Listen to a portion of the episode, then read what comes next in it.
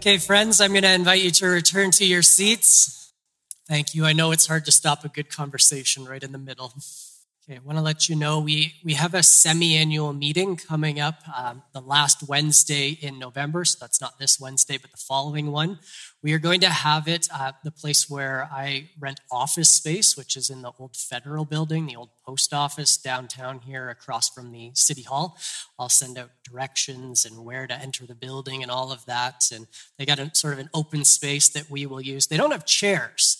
Uh, I'm not going to make you sit on your butts and cross your legs like kindergarten, but we are going to actually ask that you bring your camp chairs. And so we're going to have sort of a camp out style business meeting where we have some family time, just do some family business, provide some updates, uh, check in, have some prayer time, and keep the focus on how God is at work among us and how we should be faithful in responding and so on.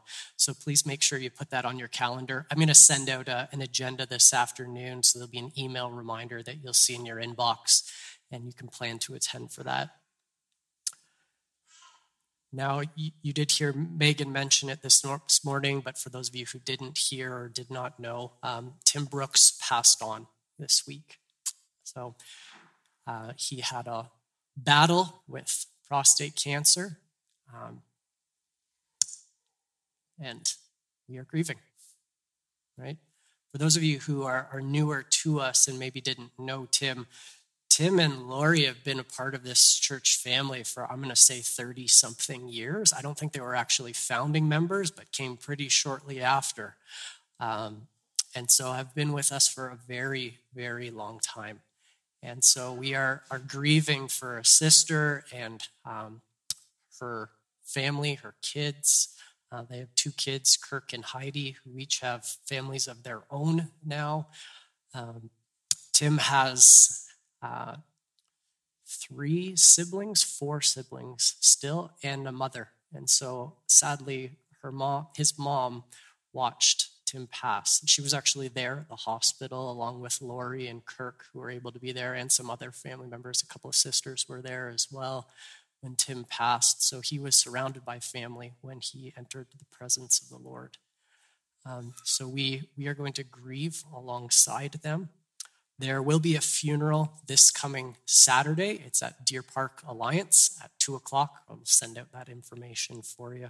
Um, Lori had mentioned to me that um, in lieu of flowers. They would like um, donations sent actually to the, the street ministry that, that Tim was a part of, that Remnant Church runs, the, um, the lunch that they run each, I believe it's each Tuesday here downtown. And so um, when we get that information for where you can actually send that, or you can look it up online, but either way, that's, that's what they, she wanted me to pass along. And the family is asking um, for you to send, if you have memories of Tim that you wanted to share and pass along, they're, they're going to collect those, and I will give you a way to send it to Heidi, um, their daughter. Heidi and Kirk are doing really well. Lori is also doing really well. Okay, and I am aware that people, you know, get into business mode and get through the tasks because there are lots and lots of tasks that have to happen as soon as someone passes on. Um, I'm aware of that. But Lori, you can tell Lori is doing well. Okay, Lori is doing better than the last time that you saw her here. Um, it's not that she does not need prayer, she does. Um, she is still in Ponoka. Um, so she's staying here for a little bit when her kids come down and then going back to Ponoka, and they're going to work that out long term. Okay? Uh, Lori needs ongoing prayer and support from us. Um, but having spent some time with her this week, uh, as well as Kirk and Heidi, I can tell you they're doing well. Kirk and Heidi have a strong faith. That was one of the things that Tim used to constantly give thanks for was that his children walk in the faith they were brought up in. Uh, his kids actually both attend ABA churches in their respective cities. Um, they are they are they have a faith to rely on, and when, when you meet with a family that is grieving, um, you can tell the difference between a family who personally knows Jesus and one who just sort of knows about Jesus. And there is comfort and there is hope that is like what we just sang about that living hope in the Brooks family. And and it is it is wonderful to see. So we are going to grieve. We are going to pray for them, um, but we don't grieve, like the scriptures say, without hope, um, especially for a family that said, We follow Jesus. What I'd like to do is, uh, just as part of our prayer time, just take some time to pray for them. I'm going to actually give you some silent time so that you can either grieve and pray for yourself, or as the Lord leads you, pray for the people that come to mind in the Brooks family. As I said, Tim's mom is grieving, actually having lost her third child uh, that she has buried. So you can be praying for, for Tim's mom in particular. Um, but again, he had siblings as well, and he had a great deal of friends. And I know you have walked with him for a very, very long time, some of you. So pray for the other people in this room as well. Ask the Lord to lead you in how to pray when you don't know how to pray. And then when you still don't know how to pray, trust that He is praying on your behalf because that is also what Scripture says. So let's take some time in quiet. Griefs before you. We are grieving the loss of a friend and brother. We are grieving for ourselves and it's compounded by grieving for a sister, for her kids, for grandkids.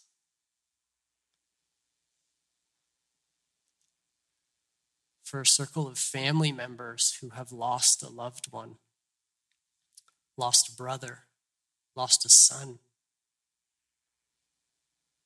For a wide circle people who lost a friend.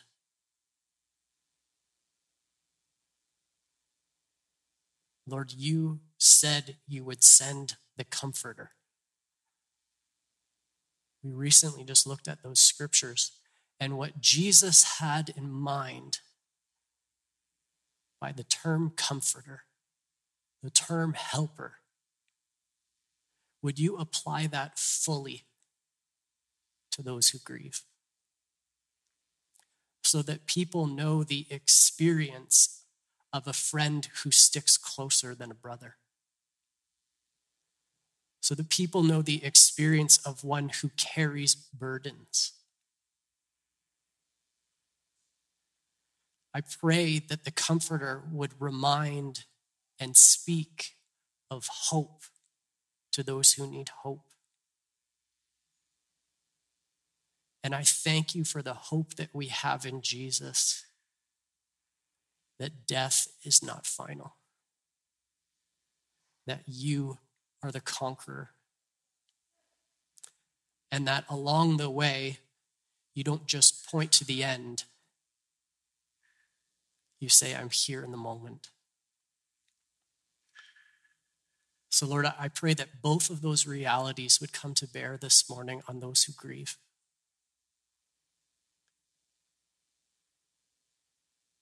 Would you walk alongside and be the God of comfort and the God of all hope? Thank you that you share yourself with us and that you have been, as Isaiah said, a man acquainted with grief. You weren't sheltered from it, and you aren't sheltered from it now.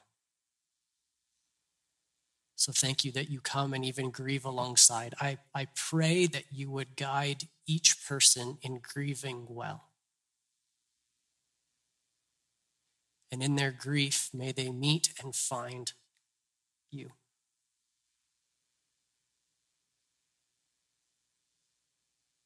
We thank you for the times that we had with our brother, and we anticipate more times with our sister. Would you bring her healing and help? Thank you for the renewal that you are doing in her. Thank you that you are sustaining Lori.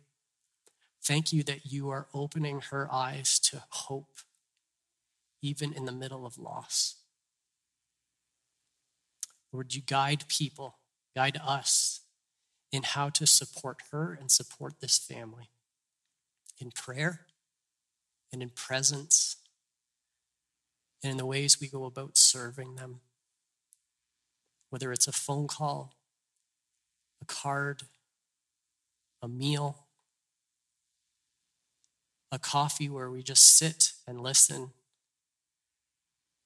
Would you make us people who listen for you and speak hope?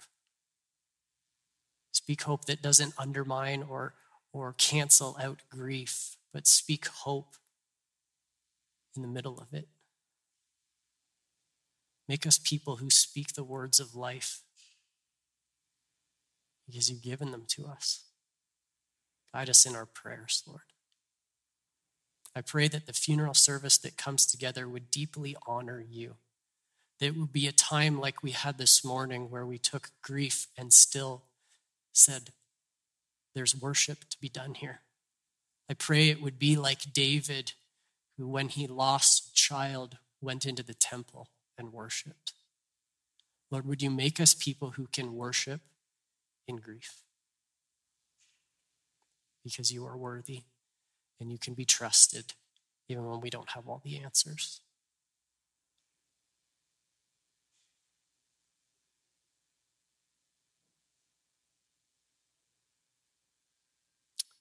Your mercies are new every morning. Great is your faithfulness. Thank you for your word, Lord.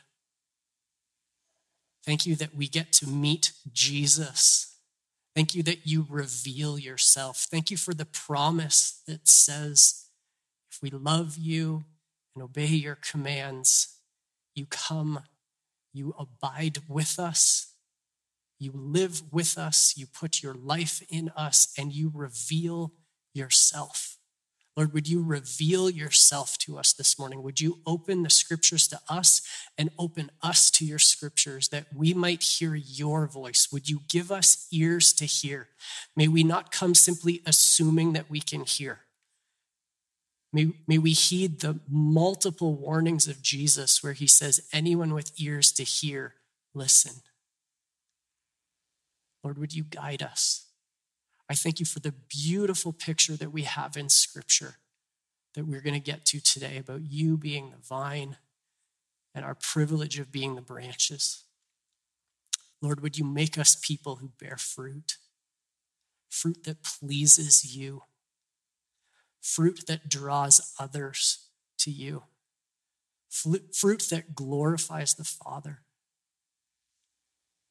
Lord, we welcome you among us. We welcome you into every corner of our lives, corporately and individually.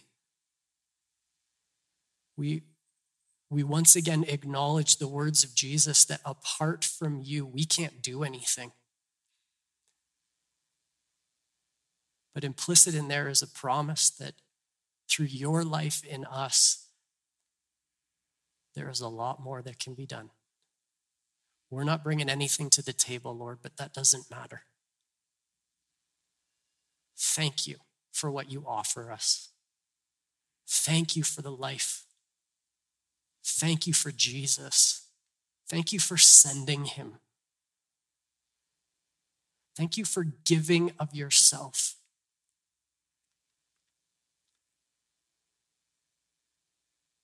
Lord, may our lives be good responses of gratitude and worship for all that you've done. In Jesus' name, amen. Would you grab your Bibles and go to John 15 for me, please?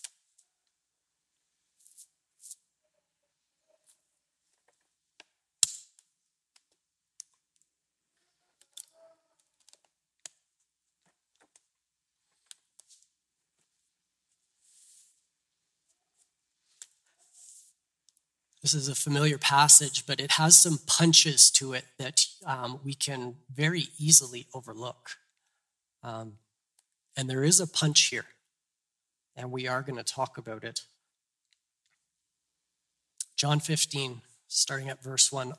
Jesus is speaking and he says, I am the true vine, and my Father is the, my translation says vine dresser. Yours might say gardener. He's the one working. Verse 2 Every branch in me, that's us, I'm the vine, you are the branches. Every branch in me that does not bear fruit, he takes away.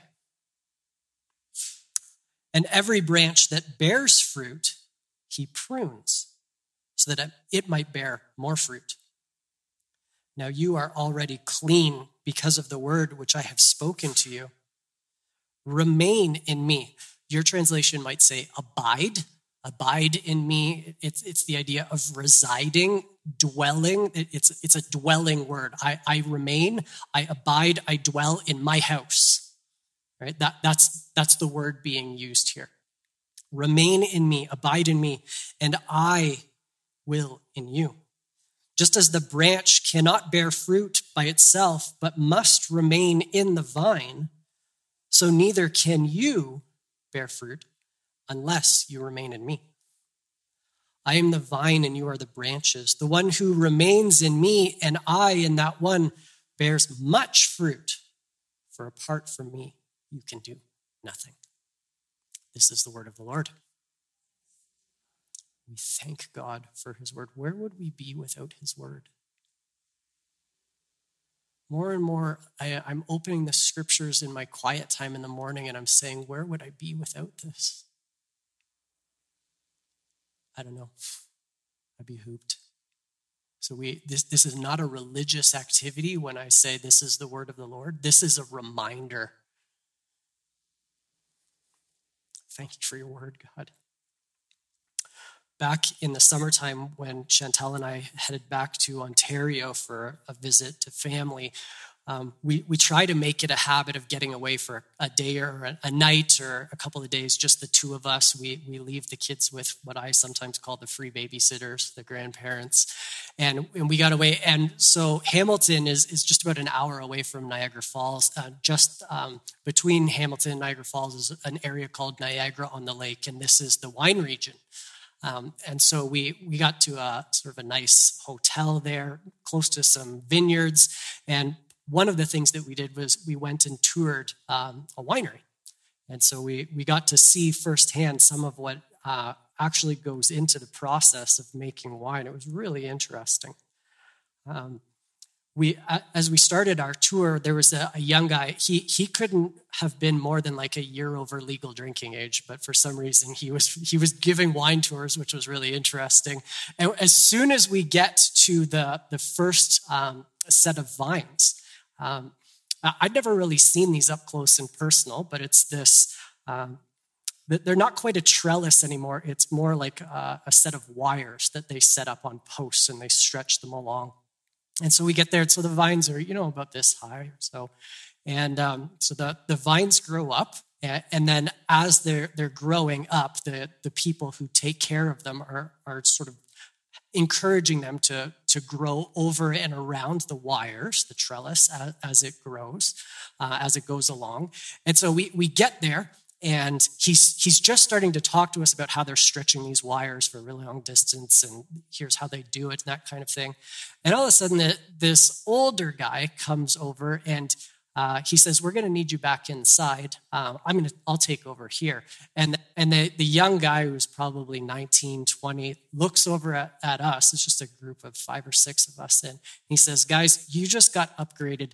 This is the owner so that was really cool. So the owner took over our, our tour and he walked us through the whole thing. It was a lot of fun. He had grown up on, um, on this particular vineyard. His parents had come from, I believe, Germany and had, had moved to the region specifically to, to get into you know, farming, but you know, um, looking after vineyards.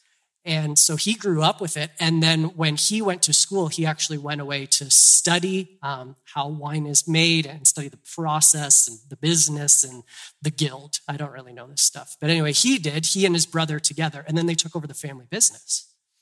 And then they started um, not just um, being the farmers raising the crops, but then actually making the wine themselves. And so they created the, the winery out of what had just been a vineyard where they sold the, the grapes then to wineries.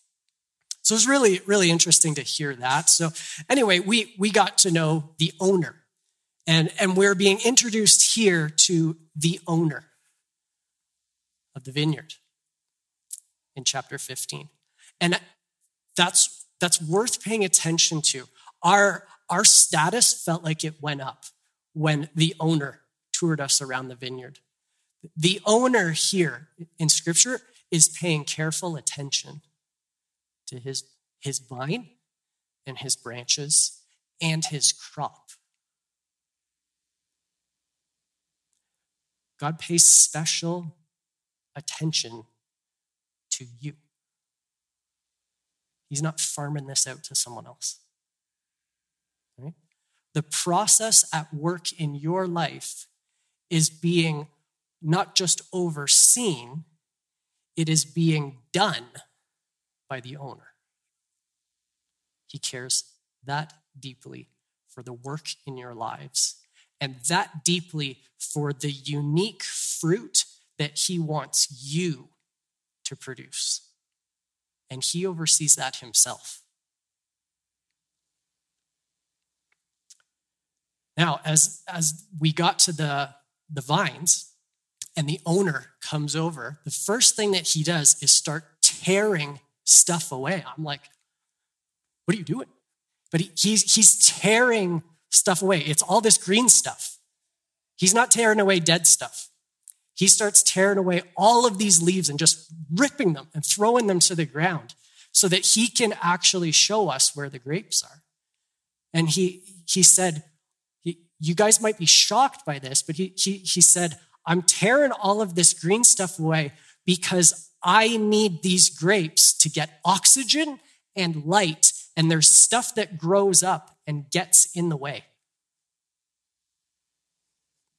Interesting. He's tearing away branches without fruit, but they're green. They look good.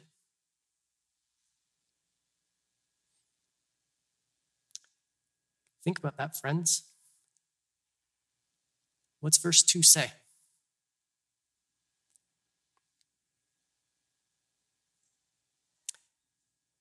Every branch in me that does not bear fruit, he takes away.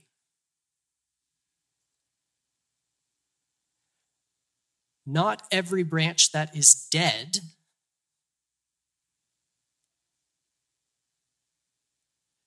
every branch that does not bear fruit. And this is a stark, stark warning to the followers of Jesus to make sure that you are, in fact, in Jesus to the point that there is fruit, because if not, there is high risk. And I'm not going to soften that for you at all.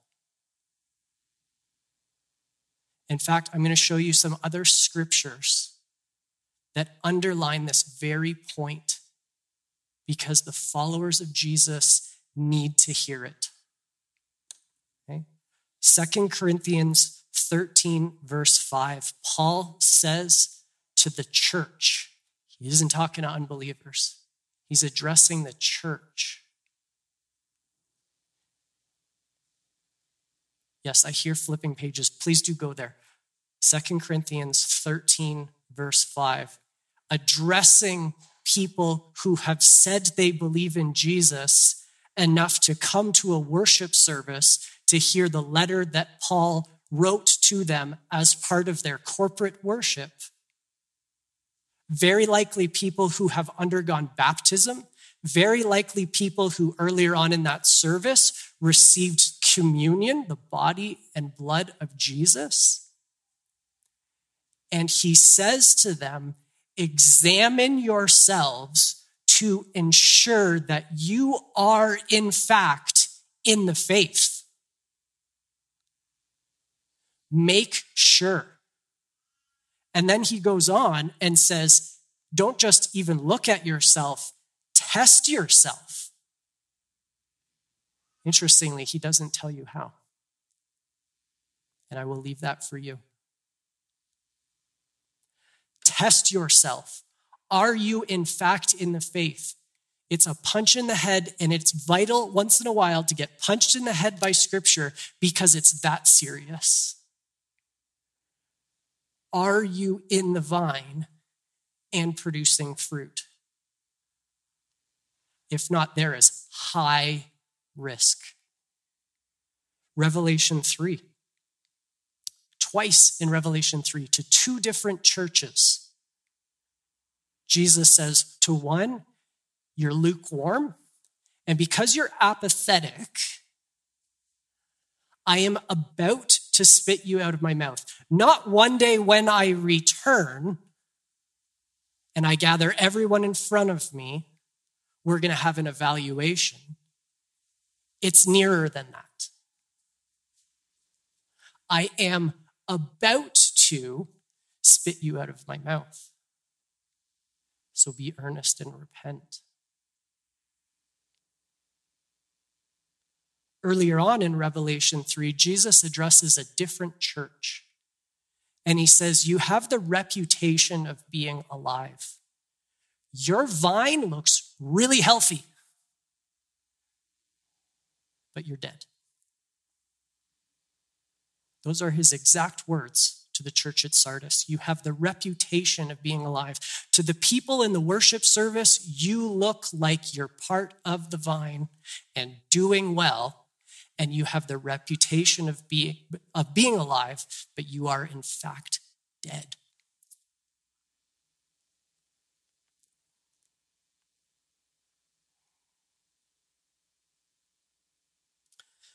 There's something about coming to church. There's something about going through religious activities, whether it's prayer, whether it's reading scripture, whether it's serving the poor, whether it's it's giving to others, whether it's participating in a small group, whether it's whatever it is. There, there's something about religious activities that always um, provides the opportunity to deceive ourselves that what we have done is enough. That we end up relying on it we end up telling ourselves that I'm, I'm good. There's actually high risk in attending a worship service, in being part of a church, because we deceive ourselves so easily that these religious activities are actually what Jesus wants. And what Jesus wants is a life of abiding that produces fruit. And we can so easily get into the religious activities that look alive. We can raise our hands in worship, right? We can, we can put money in the offering plate. And we, in the very process, put ourselves at more risk and deceive ourselves. So it's a stark, stark warning. Examine yourselves. Please, please, friends, examine yourselves. Is this a living relationship with Jesus that is producing fruit? Not producing religious activities. Is it producing the life of Jesus in you? Please check. Because Jesus warns, many will say to me on that day when I show up. And there's the evaluation. Did we not do this and this and this? And it includes things like miracles in your name, perform miracles, cast out demons, all, all of this stuff. And Jesus will say, I never knew you. You did good stuff and it amounted to absolutely nothing.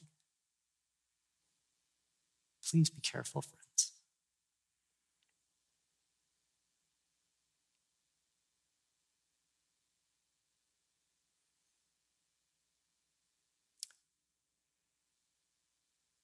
There's so the owner gets gets rid of the bad stuff, right? And that's an ongoing process. So he's getting rid of getting rid of branches that are dead. He's also getting rid of branches that aren't producing life, right? More life, fruit.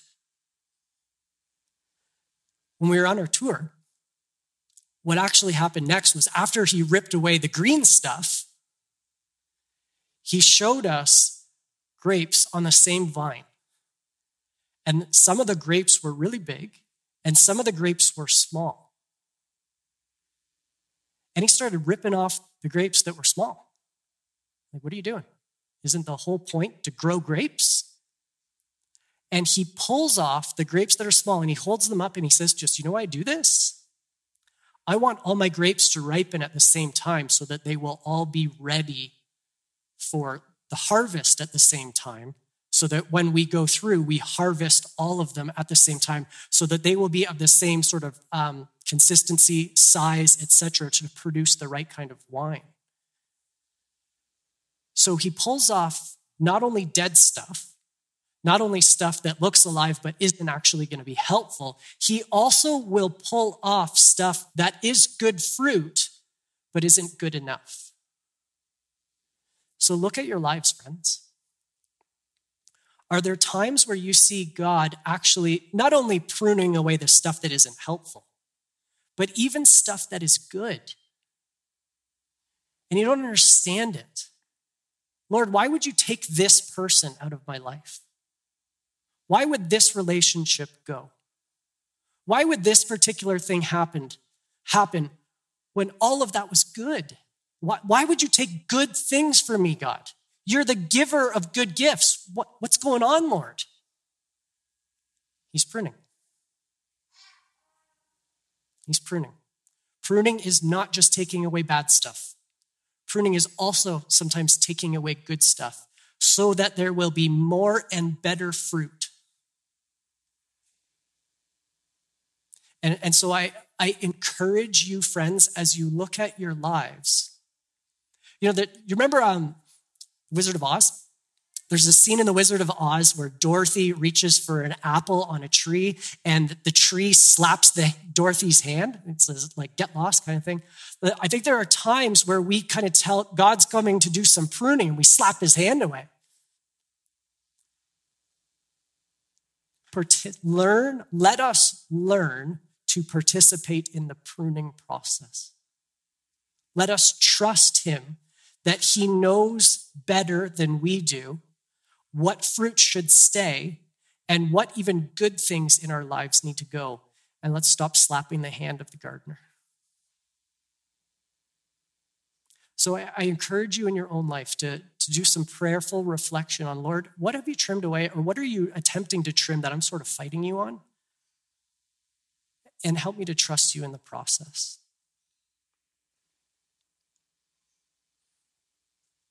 I'm not going to spend much time on verse three, but it's an interesting verse. He says, um, You are already clean. So he's speaking to the disciples, right? You are already clean because of the word which I have spoken over you. It points back to chapter 13, where Jesus washed the feet of the disciples and he said, I have washed you. I have cleansed you in this process. But then he makes this interesting remark, right? Uh, and you are clean, though not all of you. And then what happens? Judas has to go. There's a pruning that takes place even in that.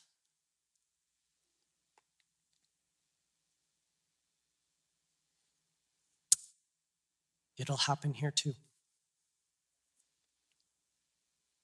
Verse 4 Remain in me and I in you, just as the branch cannot bear fruit of itself, but must remain in the vine, so neither can you unless you remain in me. I am the vine and you are the branches. The one who remains in me, who abides in me, and I in that one will bear much fruit. Apart from me, you can do nothing. Can we pause with the Lord here for a moment? Because this is about abiding with Him.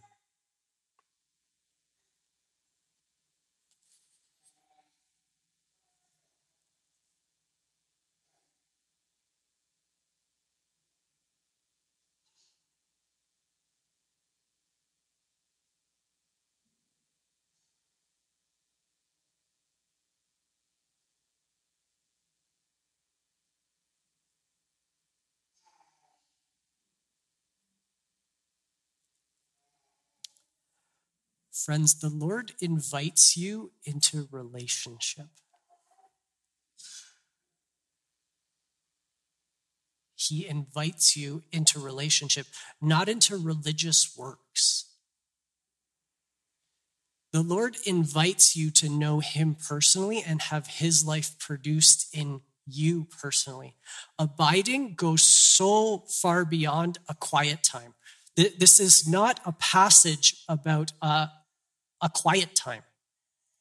I, I seriously doubt that you will have much of a life of abiding in Him without a quiet time.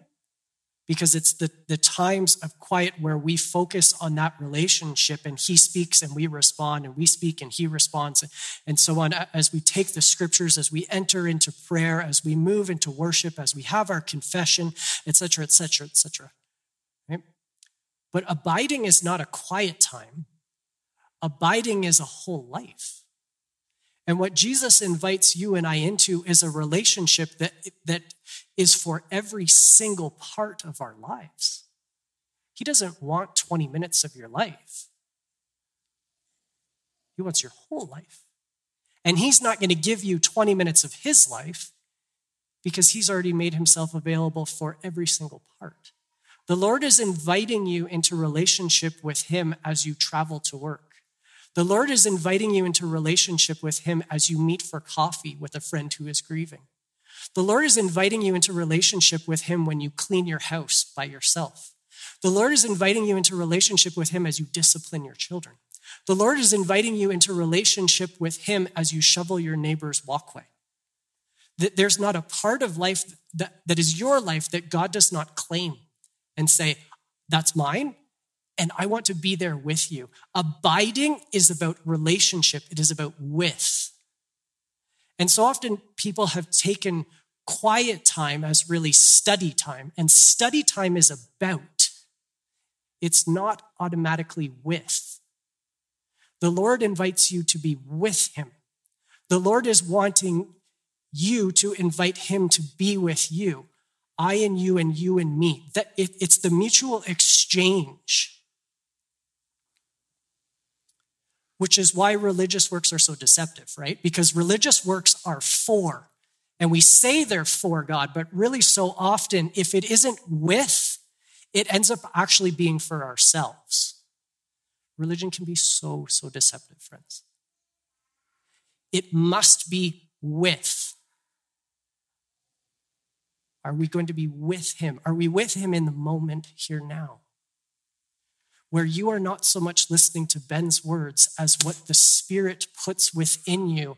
Uh, it's not so much the, the act of sitting here with attention at the person at the front so much as what does the Lord have for me out of this? Can we learn to participate with Him in all aspects of life? And the more that you can do it here and now, where you say, This isn't me here in my chair and Ben there at the front, that there's the Lord here in between us working the more that we can pay attention to what he's doing here and now in the moment, the more that you will learn to pay attention to him as you are vacuuming and raking your leaves. It is always about with. Will we learn a life of ongoing abiding with, with him?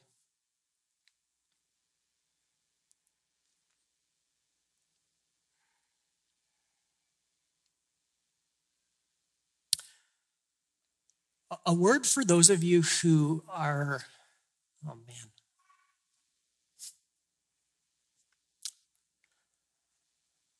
That's fast. Okay, a word for those of you who are doers. You express your faith. Your, your life is an ongoing series of activities. You express your faith and even your love for the Lord in doing. This is not poo pooing doing, not at all. But don't just make it for, make it with as Jesus did. So, uh, especially for the doers, but would all of you please go to John 8?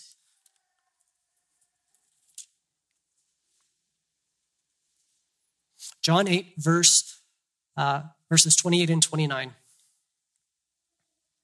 I'm just going to go the second half of that verse, and Jesus says, verse 28, second half, I do nothing on my own. I'm not operating by myself in the moment, people. That's what he's saying. I do nothing on my own, so I, I'm with as I'm doing.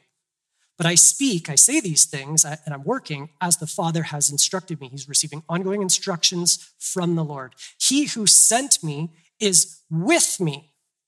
He has not left me alone, for I always do the things that are pleasing to him. He's doing the things that are pleasing to him as the Lord is with. It's not one or the other. So, those of you who are really contemplative and mystical and you just love quiet time and prayer time and, and the, the, one-on-one exchange with God, bless that. But that still needs, that, that life still needs to go into the doing, and we still do with.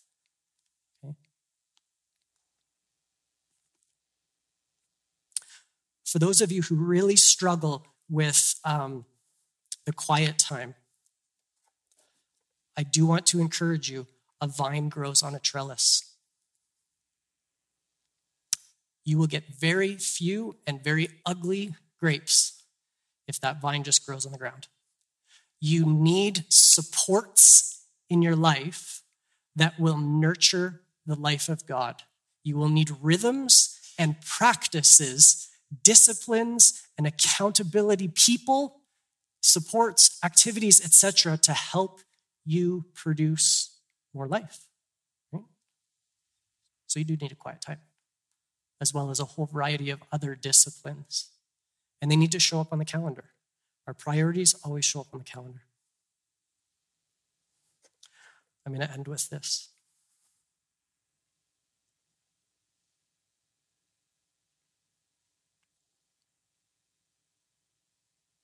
Chapter 1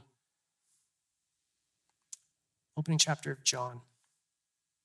Some disciples of John the Baptist uh, see Jesus. John the Baptist points them out. Says, This is, this is Jesus, this is the Lamb of God. And, and two of John the Baptist's disciples look at him and they start following Jesus and they say, Master, where do you abide?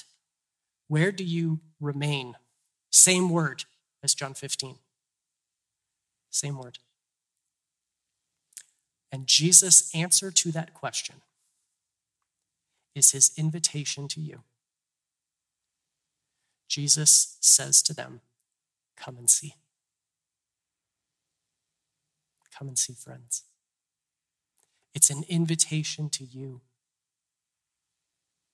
Come meet this Jesus and let him show you the life that he has for you. Let's pray. Lord Jesus, I thank you so, so much for your word.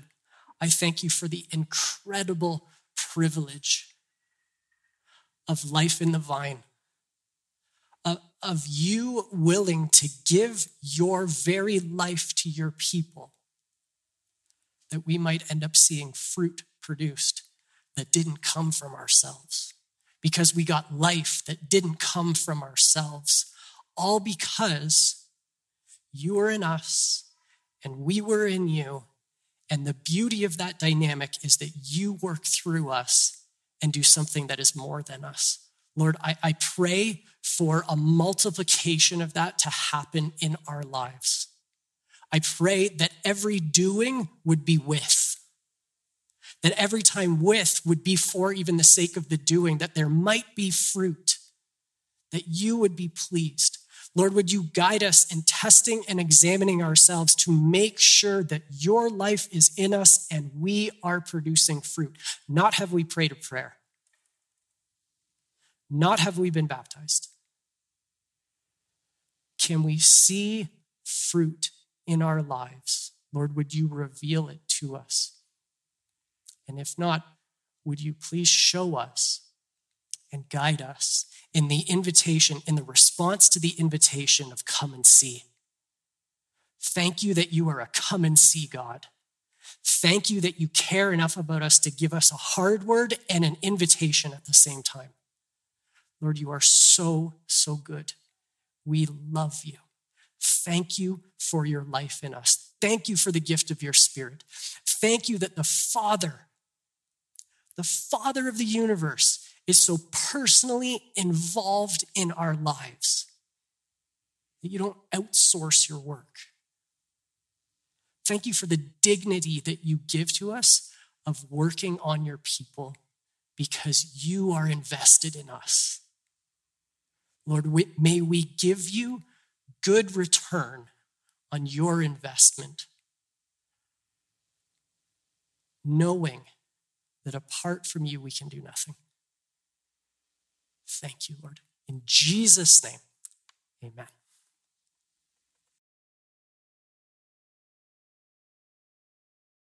If you want some prayer, um, having heard the words of Scripture and you don't feel like you really have that assurance that you know Jesus and He knows you and there is fruit and you want to do something about it, please come talk to us.